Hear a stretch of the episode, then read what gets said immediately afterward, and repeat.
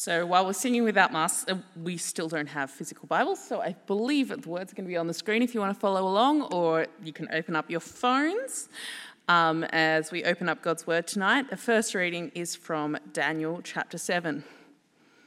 In the first year of King Belshazzar of Babylon, Daniel had a dream and visions in his head as he lay in bed. Then he wrote down the dream. I, Daniel, saw in my vision by night, the four winds of heaven stirring up the great sea, and the four great beasts came out of the sea, different from one another. The first was like a lion and had eagle's wings. Then, as I watched, its wings were plucked off, and it was lifted from the ground and made to stand on two feet like a human being, and a human mind was given to it. Another beast appeared, a second one. It looked like a bear it was raised up on one side, had three tusks in its mouth among its teeth, and was told, Arise, devour many bodies. After this, as I watched, another appeared, like a leopard. The beast had four wings, of the, had four wings of a bird on its back, and four heads, and dominion was given to it. After this, I saw in, my, in the vision by the night a fourth beast, terrifying and dreadful and exceedingly strong. It had great iron teeth and was devouring, breaking in pieces and stamping what was left of with its feet. It was different from the other beasts that preceded it, and it had ten horns. I was considering the horns when one of the horns appeared, and when another horn appeared, a little one, coming up among them. To make room for it, three of the earlier horns were plucked up by the roots. There were eyes, like human eyes, in the horn, and its mouth speak, and a mouth speaking arrogantly. As I watched, thrones were set in place, and the ancient one took his throne. His clothing was white as snow, and his hair was uh, uh, the hair of his head was like pure wool. His throne was fiery flames, and its wheels were burning fire. A stream of fire issued and flowed from pres- his presence. A thousand thousands served him, and 10,000 times 10,000 stood attending him. The court sat in judgment, the books and the books were opened. I watched then because the noise of the arrogant words that the horn was speaking. And as I watched, the beast was put to death, and its body devour- uh, destroyed and given over to be burned with fire. As for the rest of the beasts, their dominion was taken away their lives were prolonged for a season and a time. As I watched in the night visions, I saw one like a human being coming with the clouds of heaven. And he came to the Ancient One and presented before him. To him was given dominion and glory and kingship. To all people, nations, and languages should serve him. His dominion is an everlasting dominion that shall not pass away, and his kingdom is one that shall not be destroyed. As for me, Daniel, my spirit was troubled within me, and my, the visions of my head terrified me. As I approached one of the attendants to ask him the truth concerning all of this, he, and so he said he would disclose to me the interpretation of the matter. As, uh, of, as for these four great beasts, four kings shall arise out of the earth but the holy ones of the Most High shall receive the kingdom and possess the kingdom forever, forever and ever. Then I desired to know the truth concerning the fourth beast, which was different from the rest, exceedingly terrifying, with its teeth of iron and claws of bronze, and which devoured and broke into pieces and stamped what was left with its feet. And concerning the ten horns that were on its head, and concerning the other horn that came up and made room, which three and made, to make room for it, which three of them fell out. The horn that had eyes and a mouth that spoke arrogantly, and that seemed greater than the others. As I looked, this horn made war with the holy ones and was prevailing over them until the ancient one came. Then judgment was given for the holy ones of the Most High. And the time arrived when the holy ones gained possession of the kingdom. This is what he said As for the fourth beast, there shall be a fourth kingdom on the earth that shall be different from all the other kingdoms. It shall devour the whole earth and trample it down and break it to pieces. As for the ten horns, out of this kingdom ten kings shall arise, and another shall arise after them. This one shall be different from the former ones, and shall put down three kings. He shall speak words against the Most High, shall wear out the holy ones of the Most High, and shall attempt to change the sacred seasons and the law. And they shall be given in, into his power for a time, two times, and half a time. Then the court shall sit in judgment, and his dominion shall be taken away, to be consumed and totally destroyed. The kingship and dominion and the greatness of the kingdoms under the whole heaven shall be given to the people of the holy ones of the Most High. Their kingdom shall be an everlasting kingdom, and all dominions shall serve and obey them. Here the account ends. For as for me, Daniel, my thoughts were greatly terrified, and my face turned pale, but I kept the matter in my mind. The second reading comes from not Daniel 5, which flashed on the screen terrifyingly, but from Mark chapter 13, starting at verse 14. But when you see the desolating sacrilege set up where it ought not be, let the reader understand, then those in Judea must flee to the mountains. The one on the rooftop must not go down or enter the house, enter the house to take anything away. The one in the field must not turn back to get a coat. Woe to those who are pregnant and to those who are nursing infants in those days. Pray it may not be in the winter. For in those days there will be suffering, such as not been seen since the beginning of creation, that God created until now, no, and never will be. And, as, and, and if the Lord had not cut short these days, no one would be saved. But for the sake of the elect whom he chose, he has cut short these day, those days. And if anyone says to you at that time, Look, here is the Messiah, or Look, there he is, do not believe it. False messiahs and false prophets will appear and produce signs and omens to lead astray, if possible, the elect. But be alert. I have told you, I have, I have already told you everything.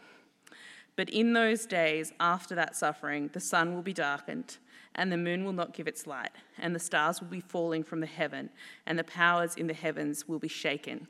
Then they will see the Son of Man coming in the clouds with great power and glory. Then he will be sent out. Then he will send out the angels and gather his elect from the four winds and the ends of the, from the ends of the earth to the ends of heaven.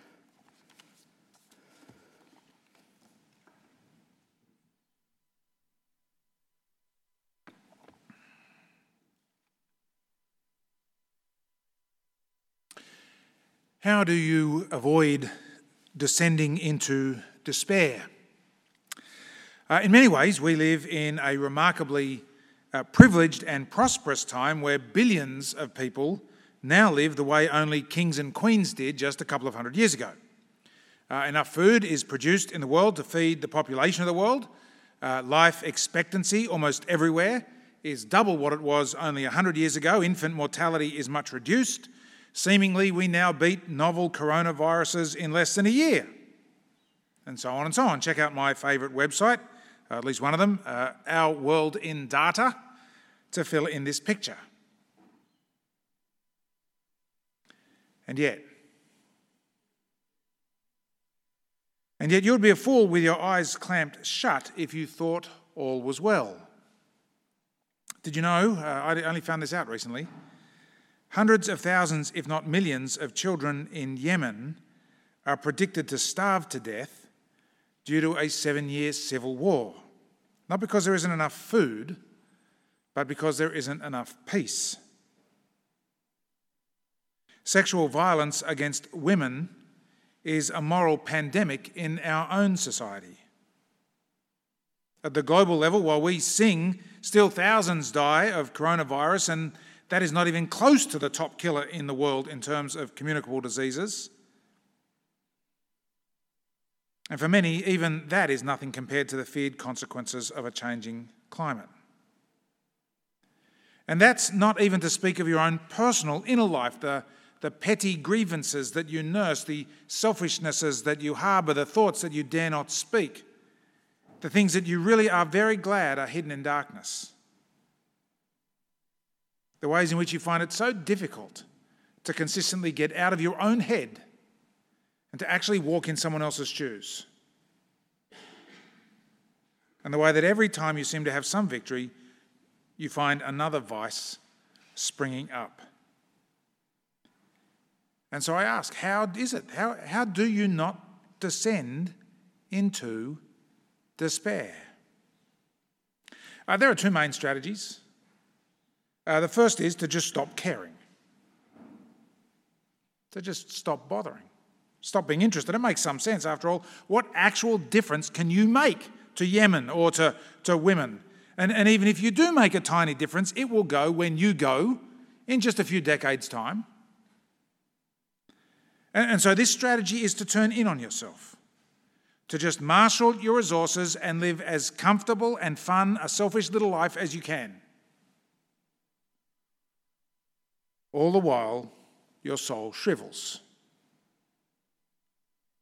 That's not a way to live. And so the alternative is to rage, to rage against all that is wrong, to become increasingly educated against the, about the evils that others perpetrate and why the solutions that everyone else proposes won't cut it. And, and again, there's some sense to this. Who would actually want to stop caring?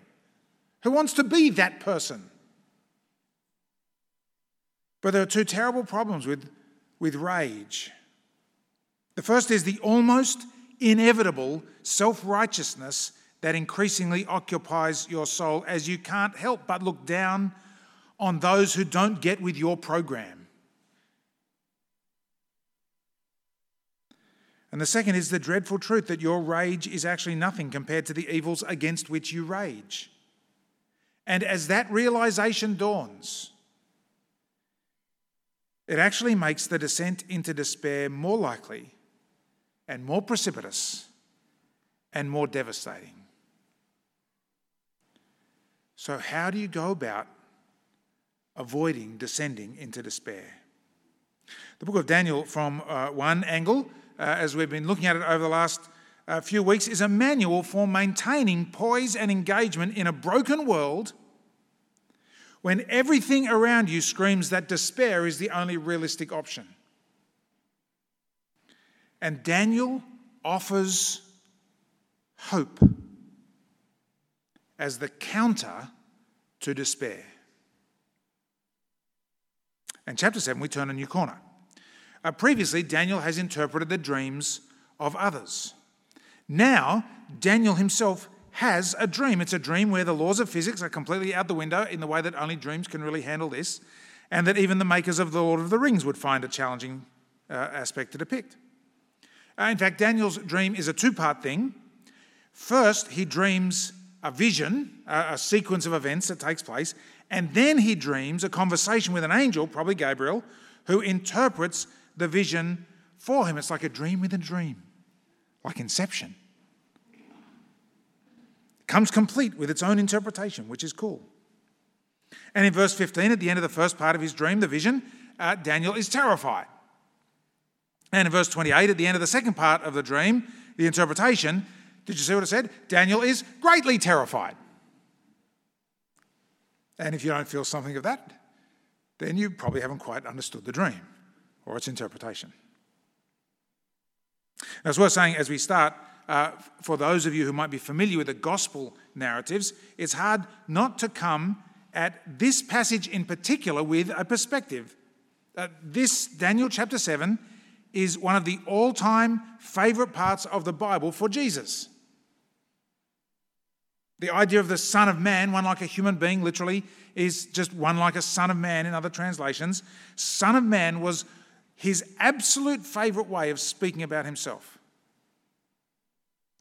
And that can kind of lead us to a little bit of a mistake, a mistake which might end up not being too bad, but which can rob us of much of the richness and the depth of this passage and other texts in the Old Testament. We can make the mistake of reading Daniel with all we know of Jesus in our minds.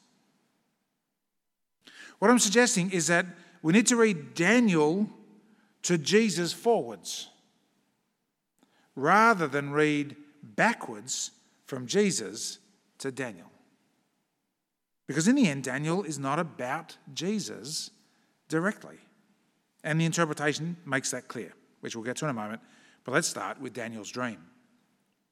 Uh, Daniel's dream begins badly. It's a fierce storm with great winds and a great sea, and it just goes downhill from there.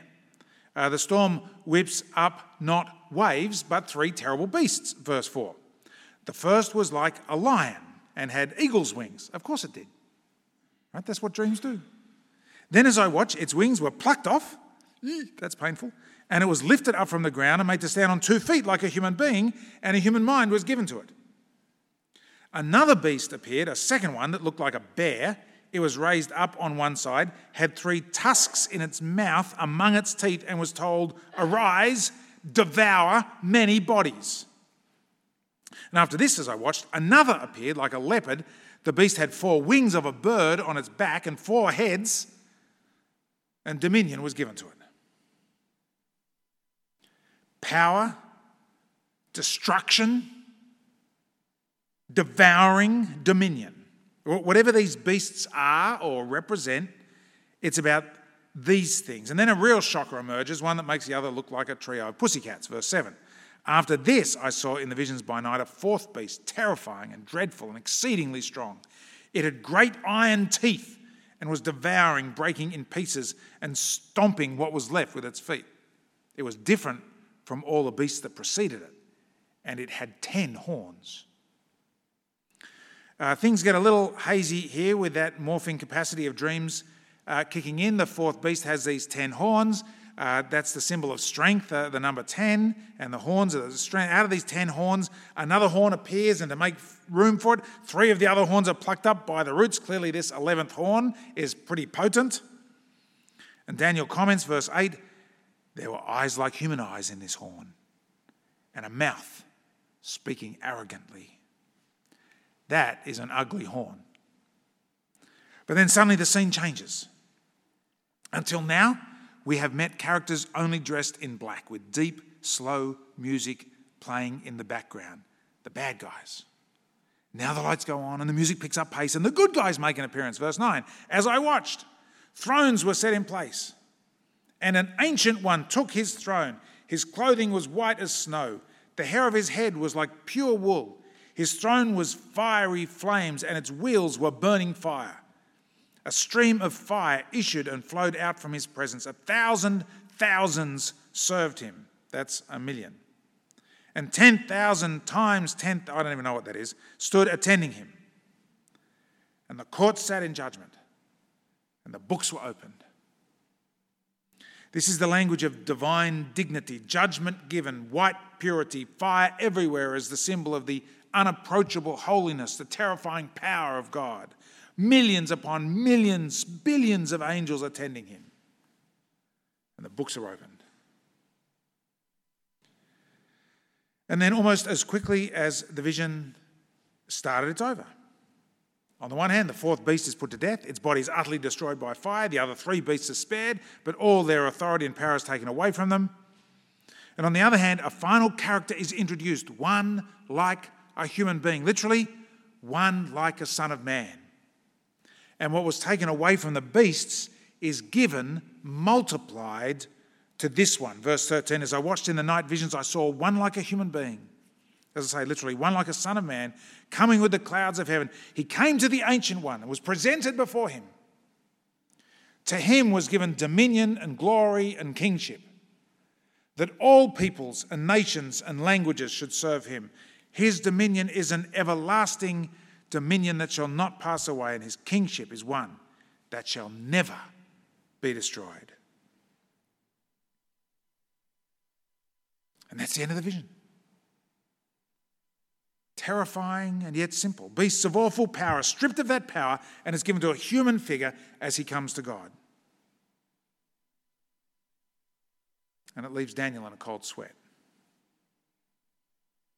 And then, as I say, in a novel twist, still in the dream, he asks one of the myriad millions upon millions of attendants to explain the whole thing to him, which happily he does. And so that opens the second half of the chapter from verse 17, uh, Gabriel's interpretation. As for these four great beasts, four kings shall arise out of the earth. But the holy ones of the Most High shall receive the kingdom and possess the kingdom forever. And just in case you weren't clear how long forever lasted, it lasts forever and ever. In two short sentences, the vision is laid open, or at least we're told enough to get our bearings. Now we understand that the four beasts represent four kings, or, or perhaps four kingdoms. Starting with Babylon, that would mean that the kingdoms referred to are Babylon, Media, Persia, and then finally the Greek Empire. And there are enough clues in the descriptions of the beasts for, for that sequence to make sense. For example, in Daniel 4, you remember, Nebuchadnezzar comes to worship the Most High God, symbolized in the way uh, that the first beast receives a human or, or a true or noble mind. Remember, Daniel, uh, Nebuchadnezzar gets his mind back. And the unbelievable announcement is that these four kingdoms, the great superpowers of their time, the equivalent of Germany, Britain, China, and the United States, will all lose their power and instead it will be given to the international equivalent of Wagga Wagga. Now, I have nothing against Wagga Wagga, uh, although I've never been there and have no intention actually to go to Wagga Wagga. But who could imagine Wagga Wagga running the world? What kind, I mean, what a catastrophe that would be. Do you know? Wagga Wagga. The holy ones of the Most High. That's what Daniel says.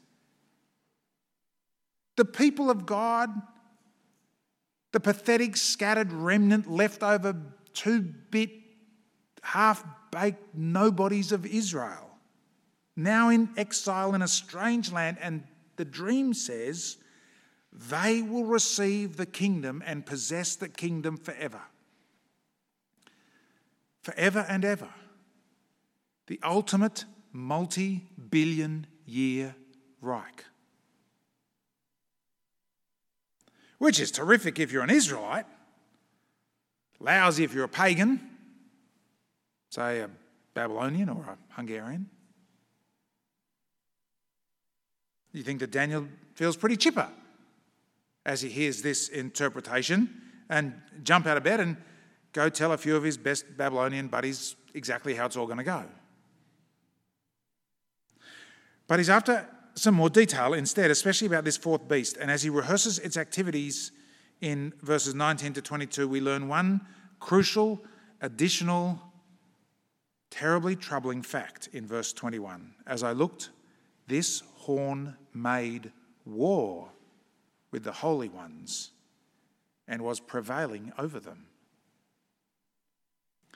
Prior to the kingdom being given to the holy ones, they are oppressed and they look to be utterly destroyed.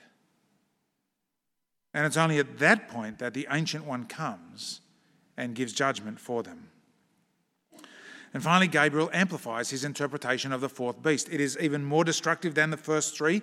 Uh, it, it claims even the powers of God. It's really interesting. The same language that is used for God back in chapter 2 as the one who has authority to change times and seasons. That very authority that God has is applied to the, to the fourth beast, is claimed by the fourth beast, this fourth kingdom. But even more importantly, this claim will not last forever. It will last for a time, two times, and half a time. In other words, rather than going forever, which would be a time and then double that two times and then double that four times, which, if you add it up, would make seven times. And in, in biblical symbolism, seven times is an eternity.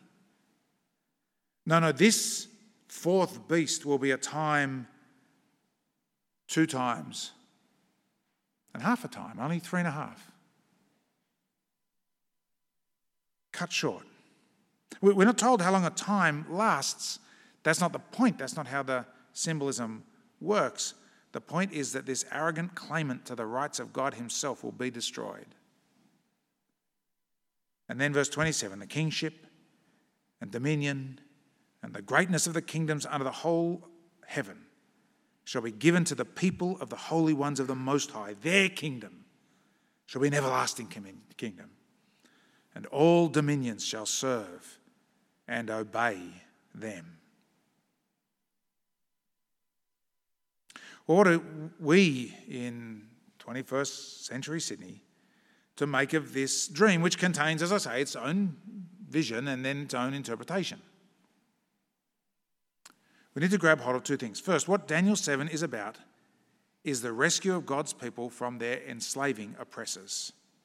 The, the interpretation uh, makes this absolutely clear. Four separate times, the angel says that the kingdom is given to the holy ones of the Most High and taken away from the kings of the earth. There is hope, is what this dream is saying.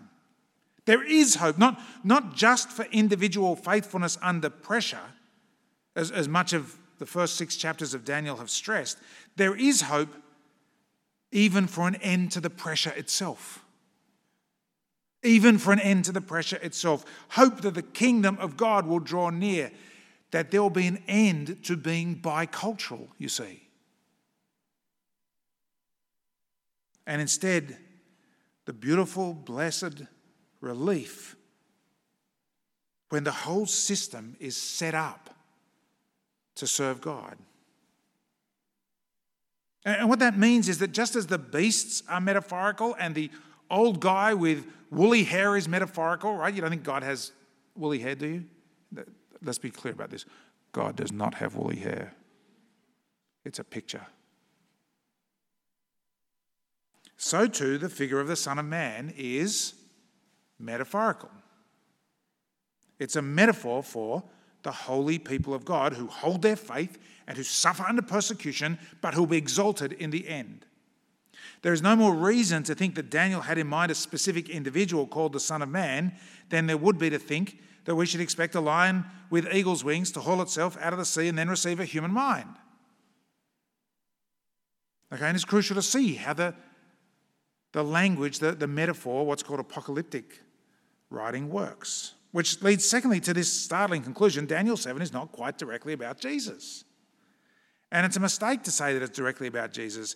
It tells us itself what it is about. It is about the hope of a feeble, enslaved nation, the people of God, Israel, that God will rescue them and give them a future.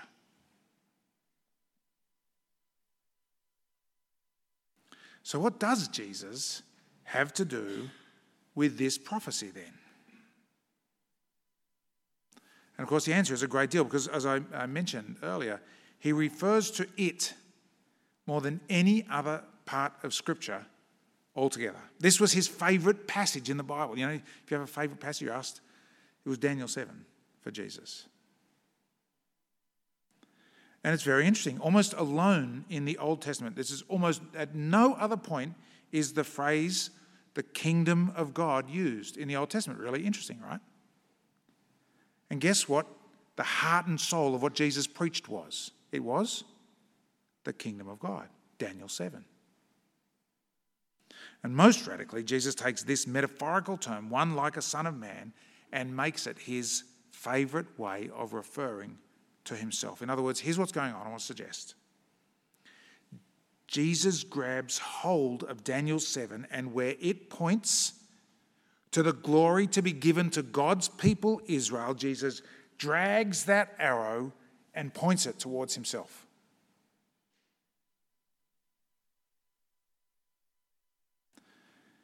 He does that as part of his astounding conviction that he is the true Israel, that he is the Son of God, just as Israel is described throughout the Old Testament as the Son of God, that he constitutes the 12 tribes of Israel in and through his disciples rather than through the descendants of Abraham, Isaac, and Jacob. God can raise up children from these stones to Abraham if he wants to. That's nothing being descended from Abraham, says Jesus. Here's what it is to be part of the true Israel, one of my disciples. Jesus convinced that he is the true temple where God is met and worshipped and where sacrifice is offered and where sins are forgiven. Not the structure of stones in Jerusalem, because as Jesus said, not one stone will be left on top of another of that structure. All that was true of Israel, Jesus says, is now true of him. And therefore, second, what Jesus is doing here is he is dramatically reinterpreting the prophecy, preserving its meaning, but bending its shape to fit himself. He plays the same tune as this prophecy, but it's in a different key. And so he is the Son of Man. Oh, yes, he is the Son of Man. But as he plays this role, do, do you remember how Jesus speaks of it? This is a really great exercise to do over this uh, week, actually, this Passion Week, is to read uh, one of the Gospels and see how Jesus speaks of the Son of Man specifically. Do you remember, for example, foxes have holes, but birds of the air have nests. But the Son of Man has nowhere to lay his head. Mind you, he has authority on earth to forgive sins. Oh, yes, and he demonstrates that by healing the paralytic in astonishing fashion. What's more, the Son of Man is Lord of the Sabbath, says Jesus, standing over, not under, the Torah of God. And yet, because of his grace to sinners that he just loved hanging around people who didn't fit, they called him a glutton and a drunkard and a friend of tax collectors. The Son of Man, yes. But most remarkable of all, three times Jesus prophesies that the Son of Man will be betrayed and will be handed over and will suffer and he'll be killed. And on the third day he will rise. For the Son of Man came not to be served, but to serve and to give his life a ransom for many. Do you see how Jesus fulfills the prophecy, but he does so by means of a radical reinterpretation? It's still the same tune. Remember back in verse 21 of Daniel 7 that little horn, it makes war on the holy ones and was prevailing over them. There is genuine suffering ahead for the people of God, the vision is saying. But after that, the Ancient One comes and gives judgment for the holy ones, and they gain possession of the kingdom. And Jesus plays that same tune, but it's in a different key. He doesn't say that triumph and glory come only after suffering. He, in fact, lives out the reality that triumph and glory come through, come by means of the suffering of the cross. Well, what do we do with this to help us ward off the descent into despair? In one sense, it's very, very important to say that the prophecy of Daniel has been fulfilled and is now in place. It's actually one of the ways you can summarize the gospel is to say simply that Jesus is Lord. Jesus' last words in Matthew 28 are a virtual paraphrase of Daniel chapter 7. Remember when uh, Jesus says, All authority in heaven and on earth has been given to me? That sounds a lot like to him was given the dominion, don't you think? Just, just a little bit. All authority in heaven and earth has been given to me. Go therefore and make disciples of all nations. Just a little bit of an echo of all, the peoples and tribes and tongues, don't you think? Baptizing them in the name of the Father and of the Son and the Holy Spirit, and teaching them to obey everything that I've commanded you. And remember that I'm with you always to the end of the age, forever, forever and ever. That is true now. Jesus has been raised from the dead and has been given the name which is above every name. That is the gospel. And can I say tonight, if you're, if you're not a Christian person, if you've not made that decisive step of putting your trust into Jesus, then you need to hear this. There is one like a Son of Man. There is this human being of Daniel 7, a Lord. And it makes all the sense in the world. It is absolutely the most rational, logical, spiritually sensible thing you can do to place your life in His hands. All authority belongs to Him, including the authority to forgive your sins. And you will never know a cleansed conscience apart from that authority.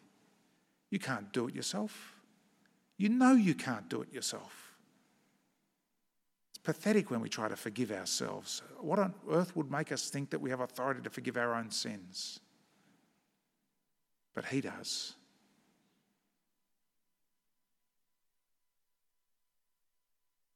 And so put your life in His hands and become a disciple of His. Receive what He offers. And for those who know that this is true now, that Jesus is the Lord, then the path of our lives, our lives is also clear. It's to obey this Lord because His kingdom has come and the day of disobedience is past. It just makes no sense. So, this is the now. And in another sense, it is also true to say that we live in the not yet. We are almost in exactly the same situation as Daniel. We are in a strange land. We are a long way from home. Our citizenship is in heaven, says the Apostle Paul, and it's from there that we long for a Saviour, and we're still waiting. We are still waiting, and you can see the pain, the groanings of this world while we wait. We live in the not yet. And so, in the meantime, we do two things. Like Daniel and his friends, we are to remain faithful. We are to resist temptations to conform to this world. We are to resist temptations to withdraw from this world. We've got the risky option of being in, but not of the world. No matter what the cost is to us. We see that throughout Daniel. But there's even more to it than that. There is the question of perspective. So here's the truth there are 50 or more million displaced persons in the world, refugees who face death behind them and persecution in front of them. Or pick whatever experience of dreadful suffering there is in the world. And the truth is, each one of us should do our bit to deal with that. It is right to give money to the various charities that seek it. And, and you should be giving a lot of your money away to help other people. You can correspond with and agitate for people in detention centres. You can become politically active and campaign and even run for office. My goodness, we need something better than the misery that we see so often in Canberra and Macquarie Street amongst our politicians every day, including today, yet someone else doing something absolutely disgusting and having to resign. It's pathetic. So run, yes, do. These are all righteous responses. They enact the now.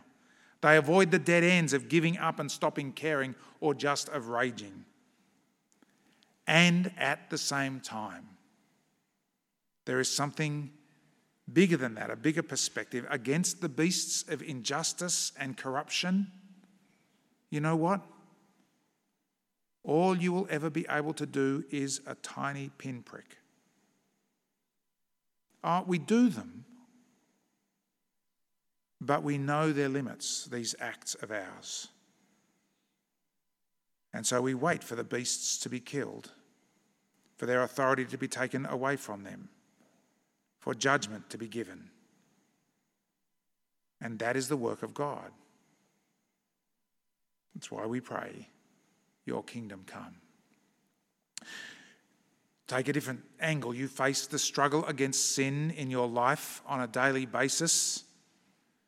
Um, you're, you're, hurt by a friend or family member. Will you choose reconciliation or will you choose resentment? You're, you're lonely and unhappy. Will you choose a relationship that compromises your connection to Christ or not? You, you constantly hear people making snide remarks about Christians. Do you choose to stay silent or do you find a wise way not to be ashamed to confess Christ crucified?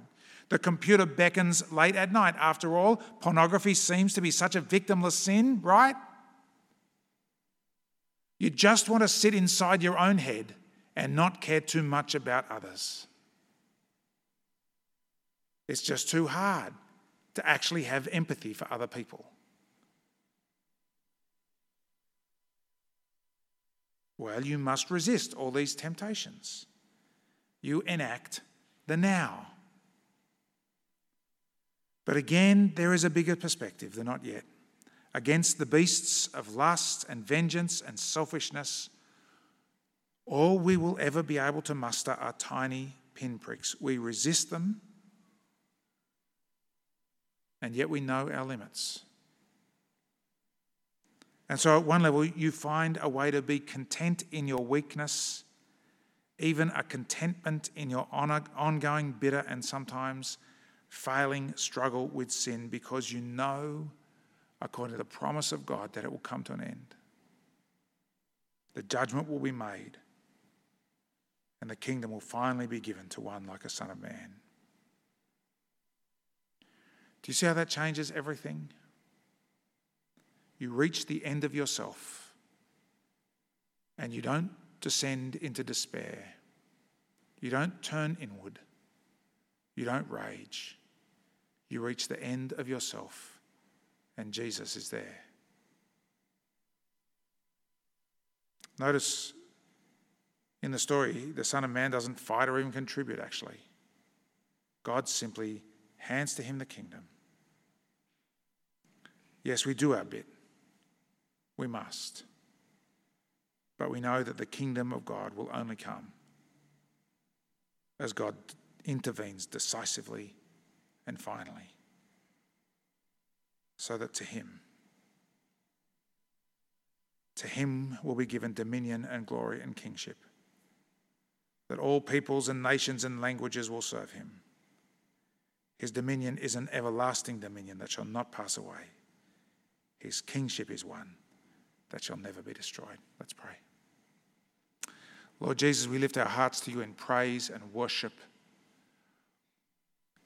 For you are one like a son of man. And you gave yourself up to suffering, rejection, even death on that cross, only to rise in glorious triumph on the third day. We praise you as the one to whom all authority in heaven and on earth has been given. And we pray that you would come again in glory. Lord Jesus Christ, strengthen us to live faithfully for you in this world. Bind us together as sisters and brothers of yours to strengthen and help each other as we seek to walk in your footsteps and to live in your grace.